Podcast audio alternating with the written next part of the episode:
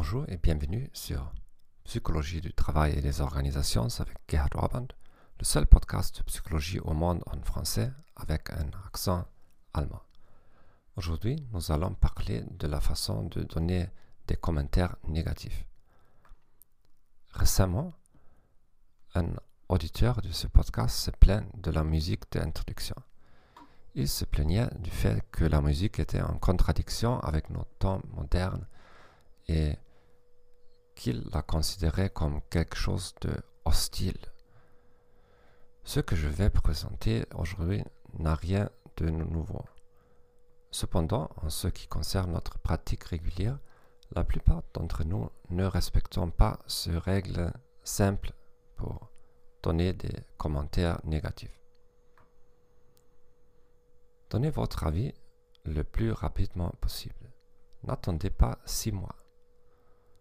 Soyez le plus concret possible. Évitez les généralisations. Critiquez les comportements, pas la personnalité. Voici le point le plus important. Indiquez clairement à quelle norme vous comparez l'employé. Cela peut provenir de la planification de la performance individuelle ou d'une procédure opérationnelle standard.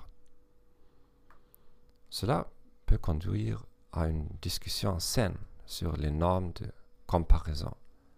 D'où viennent-ils Sont-ils raisonnables ou représentent-ils des mythes et des stéréotypes? Peut-être devrions-nous même modifier la norme et ne terminer jamais une conversation sans convenir des mesures correctives qui peuvent être prises pour améliorer les performances défectueuses. Je vous remercie d'avoir écouté ce podcast. Je vous souhaite une bonne journée et au revoir.